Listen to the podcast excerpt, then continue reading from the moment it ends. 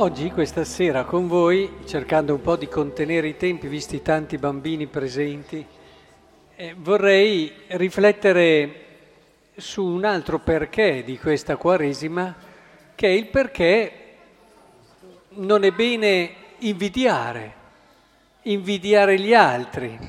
Abbiamo visto che la prima lettura, la prima lettura ci ha mostrato dei fratelli, quelli di Giuseppe, che invidiavano il fratello minore, perché pensavano e vedevano che il padre aveva una particolare predilezione e poi, è chiaro, poi dopo lo si, l'invidia è così, quando cominci ad invidiare qualcuno, poi dopo ti crei un'idea dentro di te che si va alimentando sempre di più e che ti conferma nel fatto che quella persona è un sognatore, ad esempio nel caso di Giuseppe, guarda, è poco concreto, poco realista, eccetera, eccetera, eccetera. L'invidia ci lavora dentro, l'invidia scava dentro di noi eh, un vuoto che poi noi, eh, come dire, paghiamo, siamo le prime vittime di questo vuoto. L'invidia in, in modo assolutamente falso ci fa pensare che il bene dell'altro, la gioia dell'altro porti via qualcosa a noi. Ora, l'invidia è fondamentale capire invece che per superare l'invidia e dobbiamo entrare in un'altra prospettiva. La gioia dell'altro è un qualcosa che mi aiuta, e questa è l'idea fondamentale di questa sera, mi aiuta a scoprire il bello che ho, il bene che ho. In fondo ricordate la parabola del padre misericordioso, che c'erano due figli, quello che se ne va, e adesso vi, e soprattutto l'altro, no?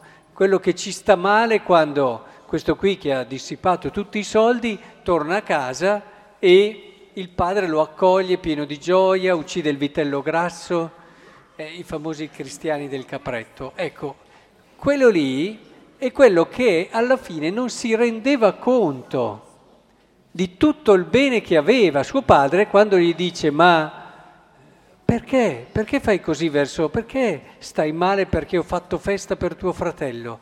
In fondo tutto ciò che è mio è tuo. Perché lui diceva, eh sì, però per me non hai neanche, per lui sì, per me no. Sapete come si comincia a entrare in certi loop? Eh, per l'altro sì, per me no e così via. Ma questo vuol dire che non stai comprendendo le cose belle che tu hai, la ricchezza che tu hai. Ad esempio questi fratelli di Giuseppe non si rendevano conto della gioia e dell'amore che già avevano dal loro padre, si ostinavano a guardare quella sorta di predilezione che non è la sostanza delle cose e soprattutto non li aiutava a capire come l'amore e la bellezza dell'amore si rifletteva anche su di loro.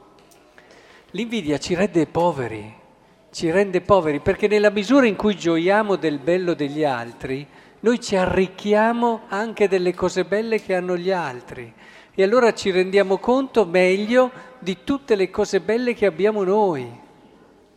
Insomma, è fondamentale che cerchiamo di capire come nella nostra esistenza e nella nostra vita è importantissimo avere un atteggiamento positivo verso il fratello e che vede il bene e il bello del fratello come un qualcosa anche di mio mi apre e mi dilata il cuore. Vedete, un'ultima cosa che vi voglio lasciare questa sera è proprio anche il perché, ne diciamo due oggi di perché.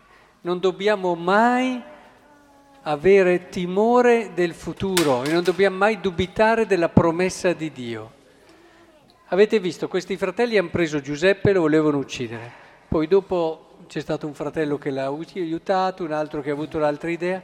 Poi noi sappiamo la storia. Giuseppe finirà che diventerà eh, il, la, il, il, braccio destro, diciamo così, del faraone, diventerà una personalità importante, tanto che si, eh, dire, si invertiranno i ruoli, sarà la vita dei suoi fratelli dopo dipenderà da lui.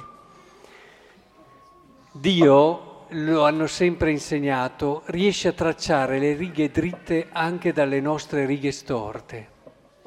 Noi non dobbiamo mai dubitarlo. A volte quando ci sembra che le cose vadano particolarmente male, siano particolarmente compromesse, non dubitate mai che Dio possa sorprenderci, che Dio possa risollevare una situazione che sembra persa, che Dio alla fine abbia un disegno, un disegno che mantiene tutta la carica della sua promessa. Non c'è situazione che nella volontà di Dio e nella fantasia di Dio non possa volgersi in bene.